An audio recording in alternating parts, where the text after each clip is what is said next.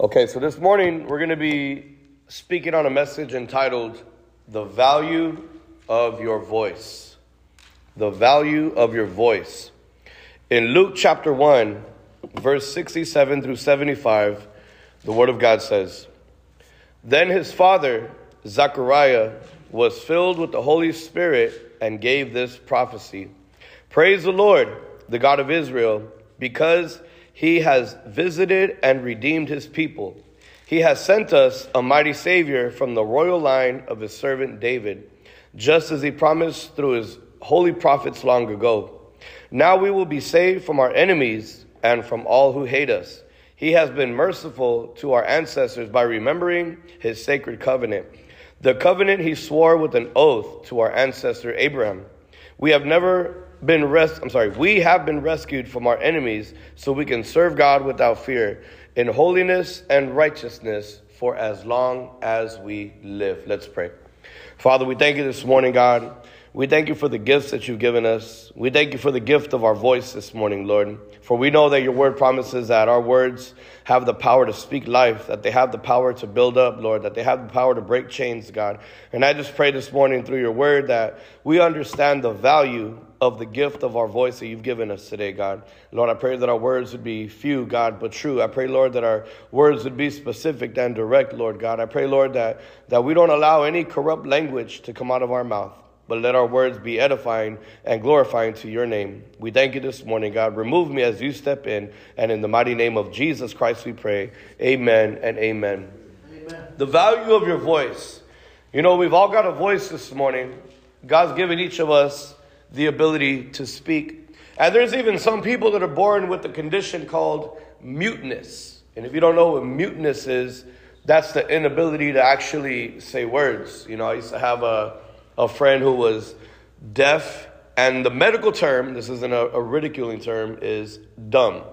Deaf and dumb. Dumb is a word that defines a person unable to speak. Uh, now, the the negative word dumb comes from a mockery of that because like this is a, an example so my friend she was deaf she doesn't know what her voice sounds like but when she would try talking because she would see us talking she would like sound like like, like a voice like that. Now she didn't know that's how her voice sounded. Now we all loved her. We didn't we didn't make fun of her nothing like that. We just that's just how she was. She was like our age you know she was a homegirl from the block but she just happened to be deaf and dumb Amen. And, you know, we, we protected her, but a lot of people would always, outside our circle, would try to make fun of her.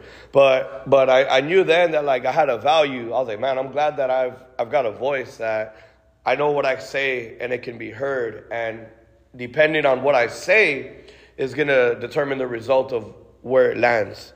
So, yesterday we read about the angel Gabriel coming to Mary and to Joseph. Today we're going to look at the angel Gabriel coming to Zechariah. Now there's a difference. Yesterday, Mary responded in faith. And as we read the story about Zechariah, his response was the opposite. His response was doubt. So before this portion, Zechariah was serving in the temple, and the, the angel Gabriel appeared to him and told him that he would bear a child and that he would name the child John. Zechariah asked, How could they possibly have a child at their old age? Gabriel claims that he has come from the throne room of God, and because of his disbelief, he would be mute. He would be silenced until the birth of the child. How many of you guys are familiar with this story? Good, it's fresh. Okay. So this is a, this is a good story right here because because this man doubted and didn't believe in God, God did something crazy. He took his voice. He took his voice like the man couldn't speak. He used to be able to speak and he doubted God and he was no longer able to speak vocally. Now he was able to write stuff down and communicate and he was humbled. Amen. Our our pride when it goes before us, it causes us to stumble. It causes us to fall. It leads to destruction, even the destruction of our very own words and our voice. The time came to decide what to name the baby. And most of the family, because Jewish tradition, you would name your son after yourself. So his name being Zechariah, the, the people thought automatically, well, the child name will also be Zacharias. But, but the angel had given him specific direction when it came to the name. When they came to Zechariah to ask him, what name should we name this child after the child was born? He still couldn't speak, but you know what he did? He wrote down the name. And when they read the name, it was John. And at that moment, his voice came back and he was allowed to speak. He gave praise to the Lord and then began to speak in prophecy, which is where we're going to pick up our story right here. He had been benched in a sense. Right now, your season in the home, it's, it's like you're in the bench. You're on the bench. If you ever think of a, a basketball game, a, a football game, you got guys that are on the field, on the court, that are playing at the moment, and then you got the bench. Now, these guys aren't out the game. They're just they're just on hold right now. When you guys come into the home, you're not out the game.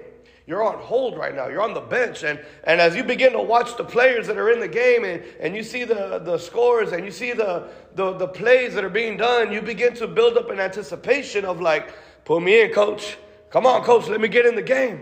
I want, I want to get in the game too. Let, let, me, let me help lead some people. Let me help build up some people. I want, I want to run a home myself and I want to run a street scene myself. I want to do a Bible study. I want to do a life group and let me get in the game. And you guys are benched right now, which is a good place to be. There's nothing wrong with being benched because worse than the bench is still being on the, on the free agency. That means you don't got a team yet, but you guys got a team this morning. You've chosen your team. You're on Team Jesus. Amen. The same way that God awakened the ability to prophesy in Zechariah, I believe this morning the same awakening is able to take place in each of your lives. Each of you have different gifts, each of you have different talents that have become dormant. They become asleep. You know, I didn't know the talents that God had given me. I didn't, I didn't know my strengths, my, my specialty. But today I know the talents God has given me because I've awakened and they have become alive as I become awoke. Amen. So, as we get into our text today, I want us to see the gift of the blessings that God has given us and his children compared to how he gave them to the people of Israel then. The first point that I want to share with you guys, number one, is the gift of fulfillment. The gift of fulfillment. So, to be Holy Spirit filled, Zechariah had been forgiven of his unbelief and then filled with the Holy Spirit. You know, we, we have the privilege today to be a vessel that the Holy Spirit would fill us up, that the Holy Spirit would pour into us. This outpouring gave him a supernatural ability. It was a covering of God's glory upon him that he would return and give God glory through his obedience. You know, it's our obedience that glorifies God. It's our walk that truly worships the Lord. When we live righteously, when we live in obedience, when we follow Him, we bring honor to Him. Our God is a God of redemption, and the God of redemption had redeemed Zacharias after he had doubted God. He was positioned by God to be used to fulfill the prophecy of the continuance of the legacy of King David. Because the son that John would give birth to, I mean, that Zechariah would give birth to, was John the Baptist, who would lead the way for Jesus Christ to come in and operate in his ministry. See, true satisfaction only comes in God alone. How many of you guys try to find satisfaction out there in the world? Did you find it? Mm-mm. And the sad thing is, in the home, if, if, you, if you follow the mistake that Zacharias did and begin to doubt God, guess what happens? that wonder of is there really satisfaction outside of God? Maybe I can find pleasure away from the church. Maybe I can I can find fulfillment in things because everybody else in the world appears to be happy. It looks like they're having a good time. They make it seem like they're all good without the church. And you know, this is why it's hard when people that have left the church and they come back and they, they want to like put on this this mask. No, I'm good, man.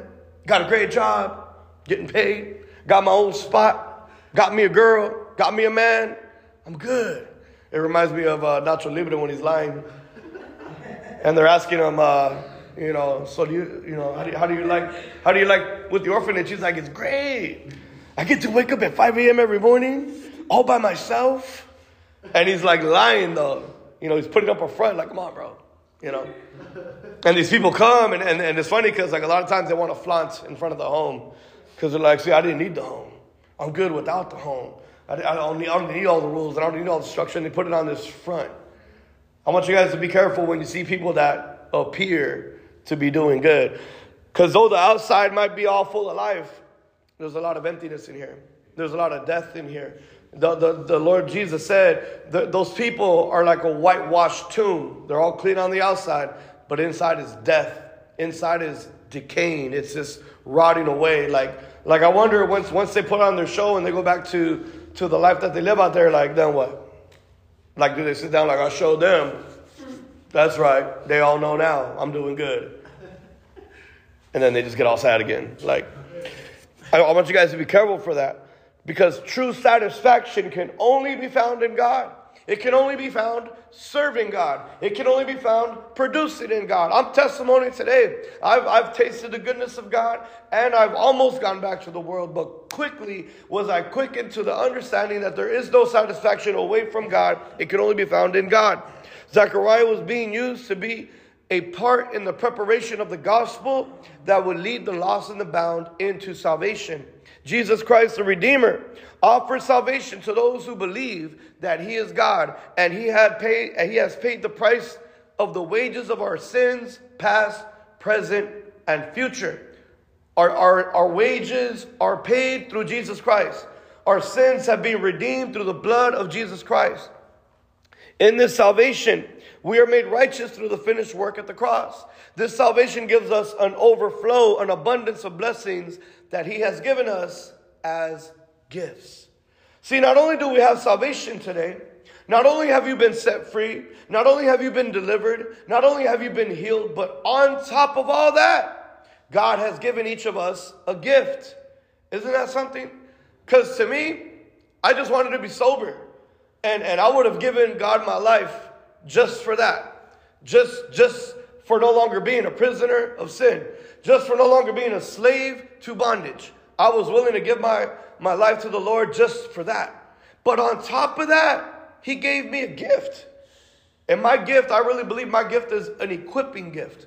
I believe I have the gift to equip, to train, to prepare, to raise up, to, to see people go through a furnace that they go in one way, but they come out another way. That's the gift that God has given me. He's given me the gift of teaching. He's given me the gift of interpreting His word. He's given me the gift of allowing me to be a, a, a mediator so that His word can be broken down and digested by His people, by His students, by His disciples today. Do you know that each of you not only have a gift of life, but you have the gift of eternal life? On top of that, we each have unique individual gifts to be effective in building His kingdom. So not only do you have freedom today, not only do you have deliverance today, not only do you have healing, not only do you have eternal life, on top of all of that, God has given each of you a gift. Little does Brian know, does he, he's got this special gift. Everybody sees the light of Christ in Brian because God has given him a unique gift. The gift that God, that God has given Brian, we don't have that. And that's fine because we each have a gift that we bring to the table. Isaiah, what's your gift? Lay it on the table. Ray, what's your gift? Lay it on the table. Stephen, what's your gift? Lay it on the table. Elizabeth, what's your gift? Christina, Casey, what's your gift?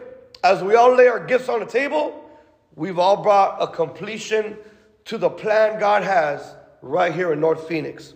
When we are redeemed, we receive the power from God as the Holy Spirit abides inside of us. It lives inside of us. The Holy Spirit filled inside of us, we are no longer bound by the strongholds that the enemy once had us restrained by, but we are set free and delivered. As Jesus Christ is a conqueror, we are able to daily have victory over our past demons, over our past chains, over our past bondages. This redemption is the evidence and fulfillment of the Old Testament prophecies. Imagine what those like Zechariah, Isaiah, Micah, and others thought as God would speak these words of a future Savior through them. These guys didn't know that as they were prophesying over the nation of Israel, one day a Savior is going to come. One day a Messiah will be born. One day the Redeemer will be here. One day God is going to send one down that will build a new government. One day God will send one down that, that the gates of hell will not be able to prevail against. I wonder when those prophets were speaking those words, if they knew the value of the voice that God had given them. I wonder if they understood that the promises that they were speaking, that one day they were going to come to fulfillment, that not only would the people of Israel be an inheritor of it, but the whole world. They didn't know that they were just speaking to one nation, but God was speaking through that one nation to the whole world. Let's go to 1 Peter chapter 1.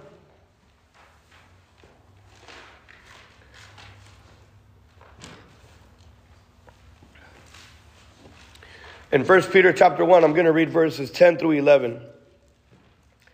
This salvation was something even the prophets wanted to know more about when they prophesied about this gracious salvation prepared for you. They wondered what time or situation the Spirit of Christ within them was talking about when he told them in advance about Christ's suffering and his great glory afterward. You see, we're privileged today to be the after part of the story. But these people, when they were speaking these prophecies, were wondering, like, man, God just spoke through me that a Savior would come to help our people. I, I wonder what they thought. Like, what, what would, when's the Savior to come? What's the Savior to look like? You know, where, where I, I want to see the people that He's to heal. Here's the thing, because today God's going to give you all similar word. God's going to give you promises to speak over other people. God's going to give you prophecy to speak over your own life. And you begin to develop an anticipation. I wonder what it's going to look like when all my family members are saved. I wonder when my, my family's going to be delivered. I wonder when God's going to show up. I wonder when God's going to bring fulfillment to the promise he's given me. But hang fast and hold tight. Be a person of endurance be a person of stamina. Don't give up, but persevere because the, the, the, fulfillment of God is coming. In Luke chapter 1, I want to continue with our opening text. So, first, we see the gift of fulfillment. Know that God will fulfill what he prophesies, promises, or says he will do. The next gift that I want to look at, number two, if we look at Luke chapter 1, 76 through 77 says this. And you, my little son, will be called the prophet of the Most High, because you will prepare the way for the Lord. You will tell his people how to find salvation through forgiveness of their sins. The first gift that God gives us is fulfillment. The second gift that God gives us is the gift of forgiveness.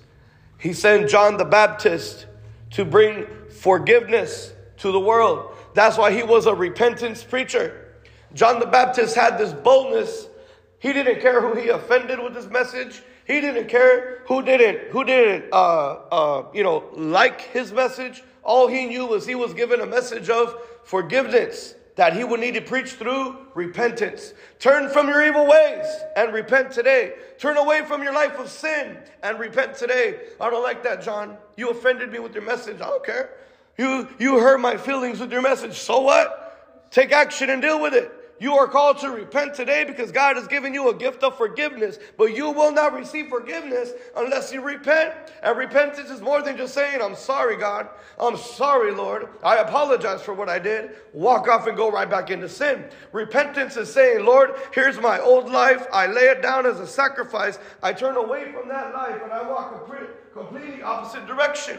I walk away from my addiction. I walk away from my anger. I walk away from my lust. I walk away from my greed. I walk away from my selfishness. That old man is behind me. I walk forward to the promise. I walk forward into freedom. I walk forward in the gift of forgiveness. See, the purpose of John the Baptist was to prepare the way to salvation. His message was to call the people of repentance to repentance and that they would follow the new way through Jesus Christ. John would preach that the kingdom of heaven is at hand. Two things to know about salvation is first, it involves forgiveness. Second, it involves the narrow path. It's more than just the, the apology prayer. We all get some, be careful you don't get comfortable with weekly bringing your apology prayer to God. Because here's the thing ask yourself this when you come to the altar. What I'm about to apologize for, what I'm about to ask forgiveness for, do I plan on going right back to it this week? Do I plan on, on just, you know, going back on my word to God? Because the forgiveness is the first part, but the narrow path, that's the part that we live out. The narrow path is a path that only few will find. The narrow path is a path that is unpopular. It's the path that isn't accepted by the world today. It's actually frowned upon. Isn't it sad that a transgender or, or a LGBTQ community member can go into any school where our kids go to school at and teach their belief? Yet I, as a pastor, can't go to that same school and preach what I believe. So they're able to teach my kids this perverseness, but I can't teach the truth. And it's offensive if I come in. They say, oh, you can't be preaching that hate message. hate? My message is hate. Your message is wicked. Your message is evil. Your message indoctrinates the beliefs of my kid. He's my son. He's, she's my daughter. I teach them. You don't teach my kids. Now, the same respect that they want from us, don't we deserve the same back? Amen. Look, look, you can teach your kids what you want to teach them. No, no, go check with that person just walked in. You can teach your kids what you want to teach them. Stay focused. But I'm going to teach my kids because that's my responsibility. Amen. And you guys have to understand that you've been given the gift of not only fulfillment, not only forgiveness, but purpose to lead the way. Zechariah was able to speak with so much excitement and joy because the prophecies were going to come to fulfillment during his lifetime, and his own son John would be the one to pave the way for the Messiah, Jesus Christ. This was a fulfillment of the promise of God to Abraham and his descendants that the world would be blessed. Remember, we talked about that the other day. God promised Abraham, through your through your descendants, the world would be blessed. And this is the fulfillment that we're reading about. Many have doubted God. You know that Abraham and Zechariah have one thing in common. They were both told by God that they would bear child at old ages. At old ages, they were given child. It's almost like God could have told Zechariah, You have no excuse to lack faith because not only have I already done this exact same miracle before, but you are a man that studies my word and you should already know this. Why would Zechariah doubt God? Well, he, he read the story. I'm sure he taught the story of Abraham. I'm sure he read the part that Abraham was also of old age. Why would Zechariah, being a man of old age, that knew the word of God, that knew the promise of Abraham, doubt what God was about to do? You know, the same way that we wonder why he doubts, God wonders why we doubt today. Because if anybody has no excuse, it's us. Because not only do we have one example in the Old Testament, not only do we have another example in the New Testament, we've even got examples in the church, in our own ministry. So it's almost like a triple whammy for us. It's three times worse for us. It might have been one time worse for Abraham. Cool. Psh, smack. Here's your here's your discipline and correction. Now move on. Not only was it a two striker for Zechariah. Psh, Here's your discipline. You know, here's your correction and move on. But for us, we've got no excuse today, church. See, we see the examples in the old, we see the examples in the new, we see the examples in today. So for us to doubt God, it's inexcusable. There's no excuse that's going to justify doubting God.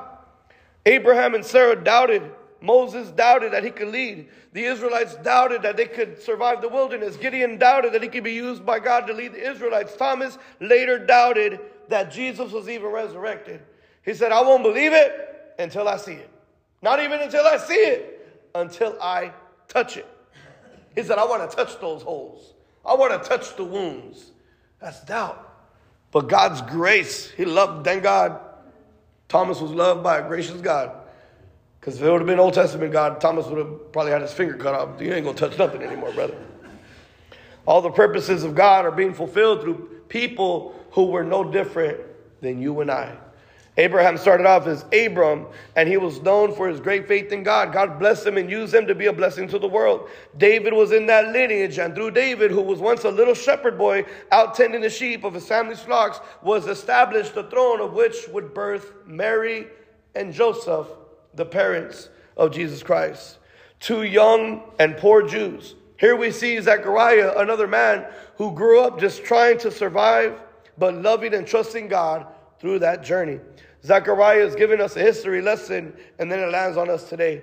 2022, the believers of the now generation, third wave of Victory Outreach International. We came from darkness spiritually. We were silent before Jesus came into our lives. This morning, I believe that some of you are going to have something to praise about. Some of you have a weapon of worship that has been idle or collecting dust. God has given you the gift of forgiveness. We need to turn away from our life and step into the new.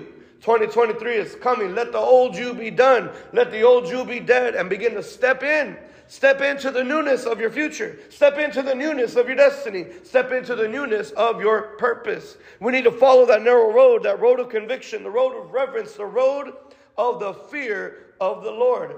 Danny mentioned it last night when he was speaking. It talks about it in Proverbs. Wisdom. The beginning of wisdom is the fear of the Lord. To have true wisdom is to have reverence. See, when you have reverence for God, it doesn't matter where you're at, or who you're around because all you worry about is pleasing God. You could be around church people. It's easy to please God around church people because everybody is all church. But then when you get around some sinners and you get around some unbelievers and some people that are secular, it gets a little harder to please God because their conversation is in your conversation. Their vision is in your vision. Their culture is not our culture. And then worse after that is when you're by yourself because then there's no man to please but God. Does the wisdom of God through the fear keep us when we're by ourselves, when no one else is watching? See, we are the descendants, the inheritors, the dispossessors of the land all over the world, and the glory of honor of God will be magnified through us as we have a fear of Him. He wants to remind you, He wants to revive you, He wants to breathe life into you. Your past is behind you, your destiny waits ahead. Just like these people that we read about in the Bible who did great things for God, you can also be used to magnify His name. Don't let the enemy silence your voice. Don't lie to yourself that you aren't who God called you to be. Begin to believe in the limitless, in the impossible, and God will show up and show out in your life. Don't conform to the ways of the world, but stand out. While everyone is blindly walking off the edge of the cliff, be the one that walks boldly through the narrow path into your destination. We're not headed for the slaughter, we're walking in salvation. What I love about John when he begins to get older is that he was different. Amen. Well, John was different. John was a different, he didn't live where everyone lived. Where did he live? He lived in the wilderness. My brother was in the PJs. Come on, somebody. he didn't dress like everyone dressed. How did he dress? He wore burlap. So while everybody's got nice clothes on. My brother's coming through with the with the that, that bag that you do the, the hop race with. That what's that race? The three out potato sack. Just just rolling through with a potato sack. So he come from the PJs. He wearing a potato sack, but he's bold because he's got a word. He's got a word of repentance. He don't care what people think. He don't care who gets offended. All he knows is he's called. All he knows is he's different. All he knows is he's unique. He didn't eat like everyone else ate. What did he eat? Locusts and wild honey. Not just honey, not good honey, not store, but no, that brother was pulling out the beehive like, ah. Probably had a couple bees in there. Was wild, like, I'm raw, bro. Bees are good too. He didn't preach like everyone preached. You see what I'm saying? We're not to be conformed by this world. Don't let the world tell you where you need to live. Don't let the world tell you what you need to look like. Don't let the world tell you how you need to speak. Don't let the world tell you what you need to eat. And don't let the world tell you what message you need to preach. All you need to learn is how to have an ear for God. God is going to tell you what you look like. God is going to tell you where to live. God is going to tell you what to eat. God is going to tell you what to dress like. He teaches us today what to wear the armor of God. He teaches us to take off our grave clothes and to put on the clothes of salvation, put on the clothes of righteousness, put on the clothes that have been bleached by the blood of Jesus Christ. That is no longer a, a, attire of sin, but it is an attire of obedience. We need some modern day John the Baptist that are willing to live differently than the world. Some men and women that don't conform to the worldly ways but are transformed by the power of the Holy Ghost. Some youth who don't feed off the things of death, but youth that are unashamed of God, that are willing to carry a Bible, that are willing to pray in public and be unashamed of the things of Christ. You're all potential leaders. And we need people that are going to speak the truth and not that false stuff, not that fake stuff, not that sugar coated gospel. We don't customize this, this command and we don't beat around the bush. We keep it straight. We keep it puro. We keep it raw, player. Come on. No stems, no seeds. All gas, no brakes. Come on. Y'all didn't like that mixed stuff in, in the world. What you used to do when you get a sack from somebody new? Hold on, man. What's in this? I didn't pay for this, right? Come on, y'all didn't settle for that stuff back then. Don't settle for it now. This is this is it right here. It's raw, uncut, and pure. The best stuff. This is the good stuff. Don't add to it. Don't remove from it. It's good just the way it is. Genesis to Revelation, all of that. Amen. Your time is not to be wasted. We're here to help you understand God's plan and follow God's ways. The gift of forgiveness will release you to go forward and get all that God has for you. Now, the third gift that I want to give you guys this morning, if we go back to Luke chapter 1, our opening text, we're going to pick it up at verse 78. Luke chapter 1, verse 78 says, Because of God's tender mercy, the morning light from heaven is about to break upon us, to give light to those who sit in darkness and in the shadow of death, and to guide us to the path of peace. John grew up and became strong in spirit, and he lived in the wilderness until he began his public ministry to Israel. The third gift that God gives us through the value of our voice is the gift of freedom. We receive the gift of fulfillment we receive the gift of freedom. I'm sorry, we, uh, the, the gift of forgiveness, and we receive the gift of freedom.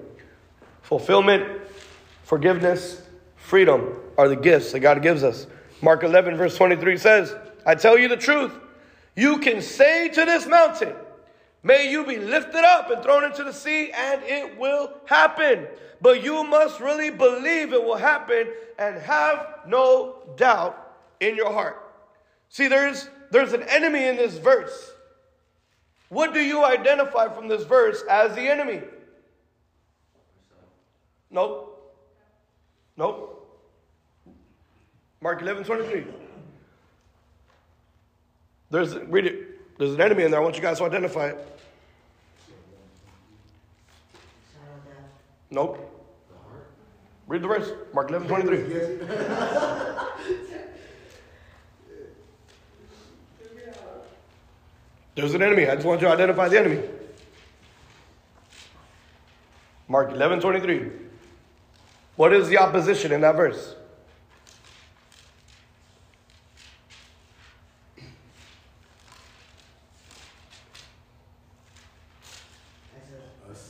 Nope. What is it? Oh, hello, somebody, finally. No. The mountain. Because if you got a mountain in your way, does it not make your path a little bit harder? Okay, come on, people. Do I need to start the whole message all over again? There's a mountain. See, what is your mountain this morning? Can I tell you what my mountains were?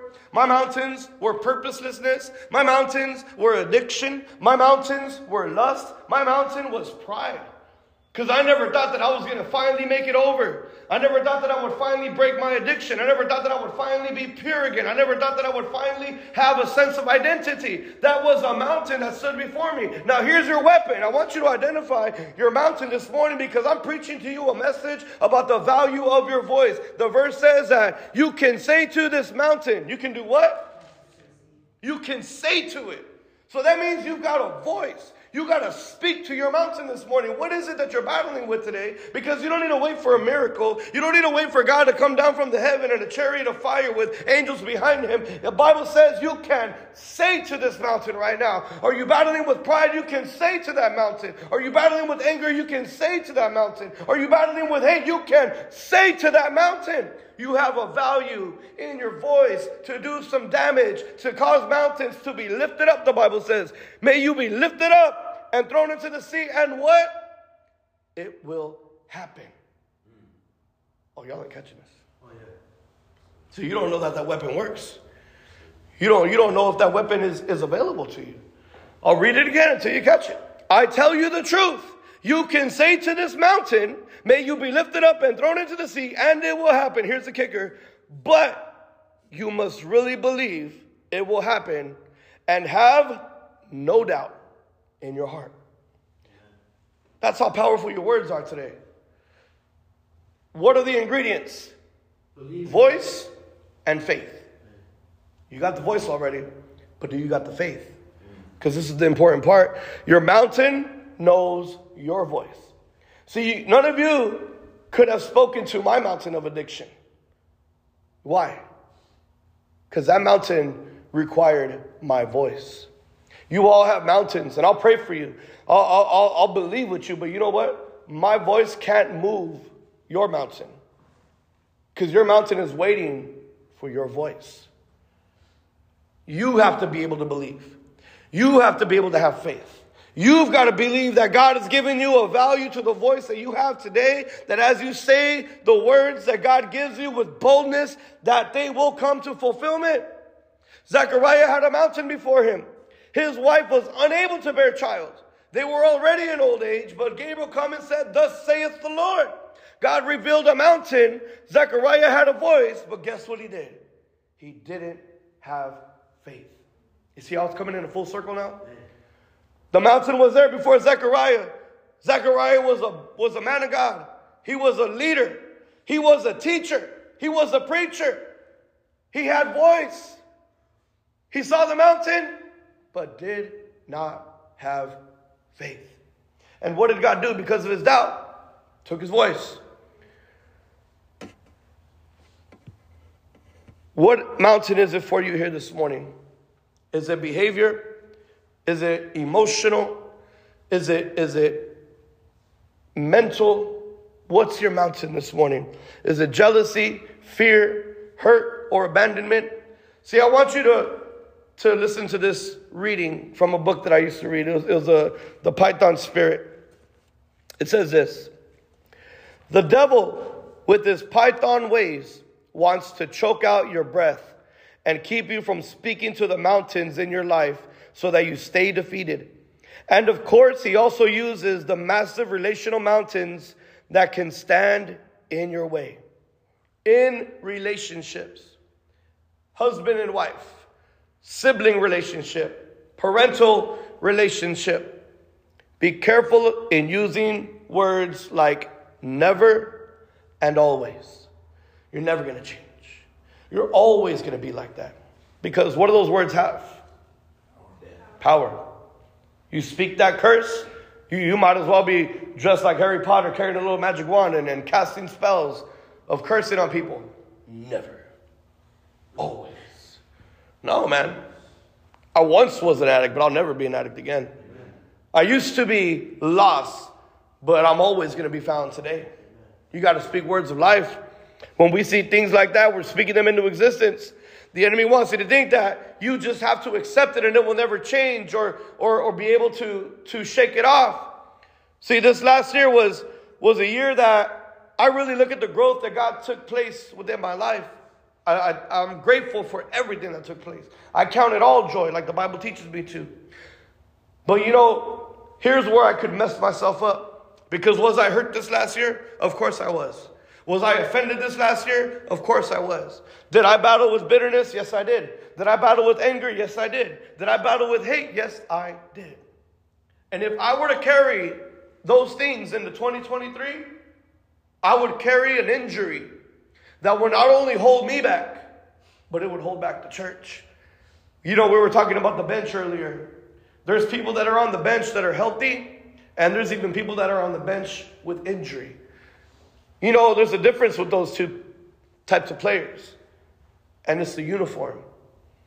The players that are ready to get in the game, they've got their uniform on. But the ones that are injured have taken their uniform off. So that means that in that moment, they're not available to be called upon.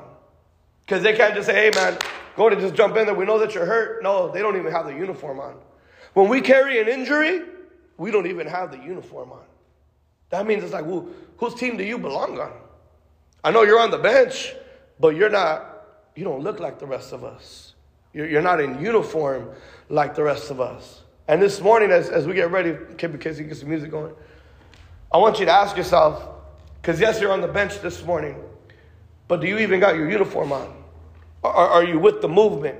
Are you with the team? Are you with the, our leader, our commander in chief, the Lord Jesus Christ? Injuries will hold you back.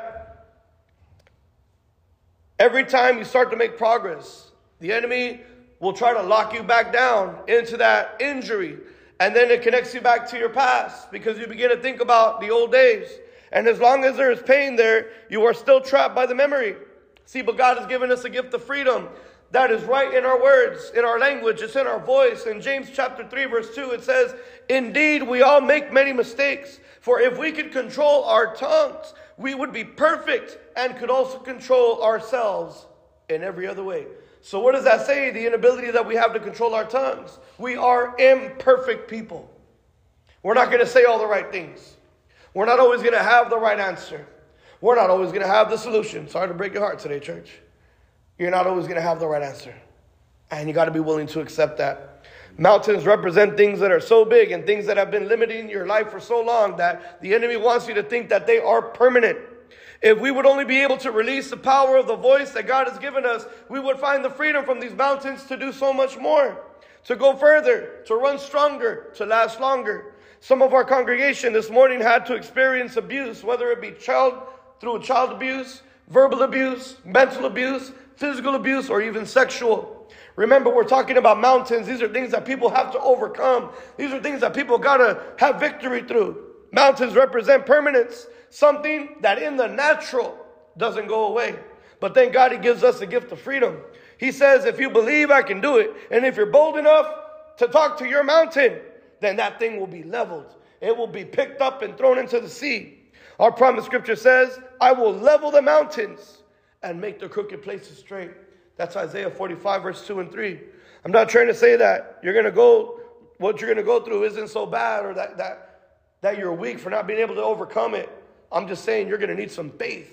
You're going to need some faith to overcome that mountain. We serve a God who says that He will move that Rocky Mountain range, that Mount Everest, that Himalaya, that it can only be done through a miracle. It can only happen in a supernatural way. See, discouragement and doubt, you have no place and you have to go abuse and pain, you have to go in the name of Jesus Christ. Begin to start talking radical. When you pray prayers, start talking crazy in your prayers. Do you receive it and believe it this morning? God wants to set some captives free, but there's a requirement on your part. You need to believe and you need to speak the language of faith. Start speaking life. I'm free today. I'm delivered today. I'm healed today. Maybe you don't feel like you are, man. Speak it. Maybe it doesn't look like you are. Speak it. Maybe it doesn't, it doesn't, it doesn't, you can't touch it yet. Speak it. It's in your voice, it's in your words. With your voice, with your faith, before your mountain this morning, you can speak praise. You can speak worship. You know, when we speak these things in times of trouble, we can lift a cloud up to the sky.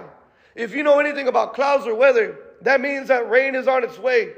We just experienced, you know, a, a rainy season a few weeks ago. But we're not talking about a physical rain this morning. When you lift your praises, you're beginning to create a cloud. When you worship in the midst of your trouble, when you worship in the midst of your trial, you're creating a cloud. And you know what that cloud does? The Holy Spirit begins to send rain down from your voice of faith. If we could all stand here this morning. I believe that there's some of you that are here this morning that might be in a situation similar to Zechariah. Spiritually, you're in a place of silence or even darkness. Sometimes we lose our voice that once spoke boldly in faith. Maybe you came in and you were radical with your words, and something came along and took your voice. Maybe doubt came in your mind and you lost your voice. We lose our voice that once praised God with gratitude. We lose our voice that once worshiped regardless of our situation. Are you listening to the voice of your pastor's messages? Do you have the same language that I speak this morning? The vision is still love. The vision is still God. The vision is still freedom, it's still forgiveness, it's still fulfillment. The language of faith, the language of prayer, the language of praise and worship. It shouldn't be your second language, it should be our first language. There's value to it. Zechariah wasn't just another guy in the synagogue. In verse 6, it says that he was a righteous man in God's eyes, careful to obey all the Lord's commandments and regulations. He was a man who knew God, who was faithful, and as soon as he began to speak the language of doubt, that's when he lost it. And I want you guys to be careful because I was talking about that python earlier. We know that the devil represents a serpent. And if you think about how a serpent attacks its prey, it coils around it, right? Let's just say like a rabbit. A snake will wrap around a rabbit and, and, and it puts a hold on it. Now, now everybody do this real quick. I want you to take a deep breath. Hold your, hold your chest and then take a deep breath.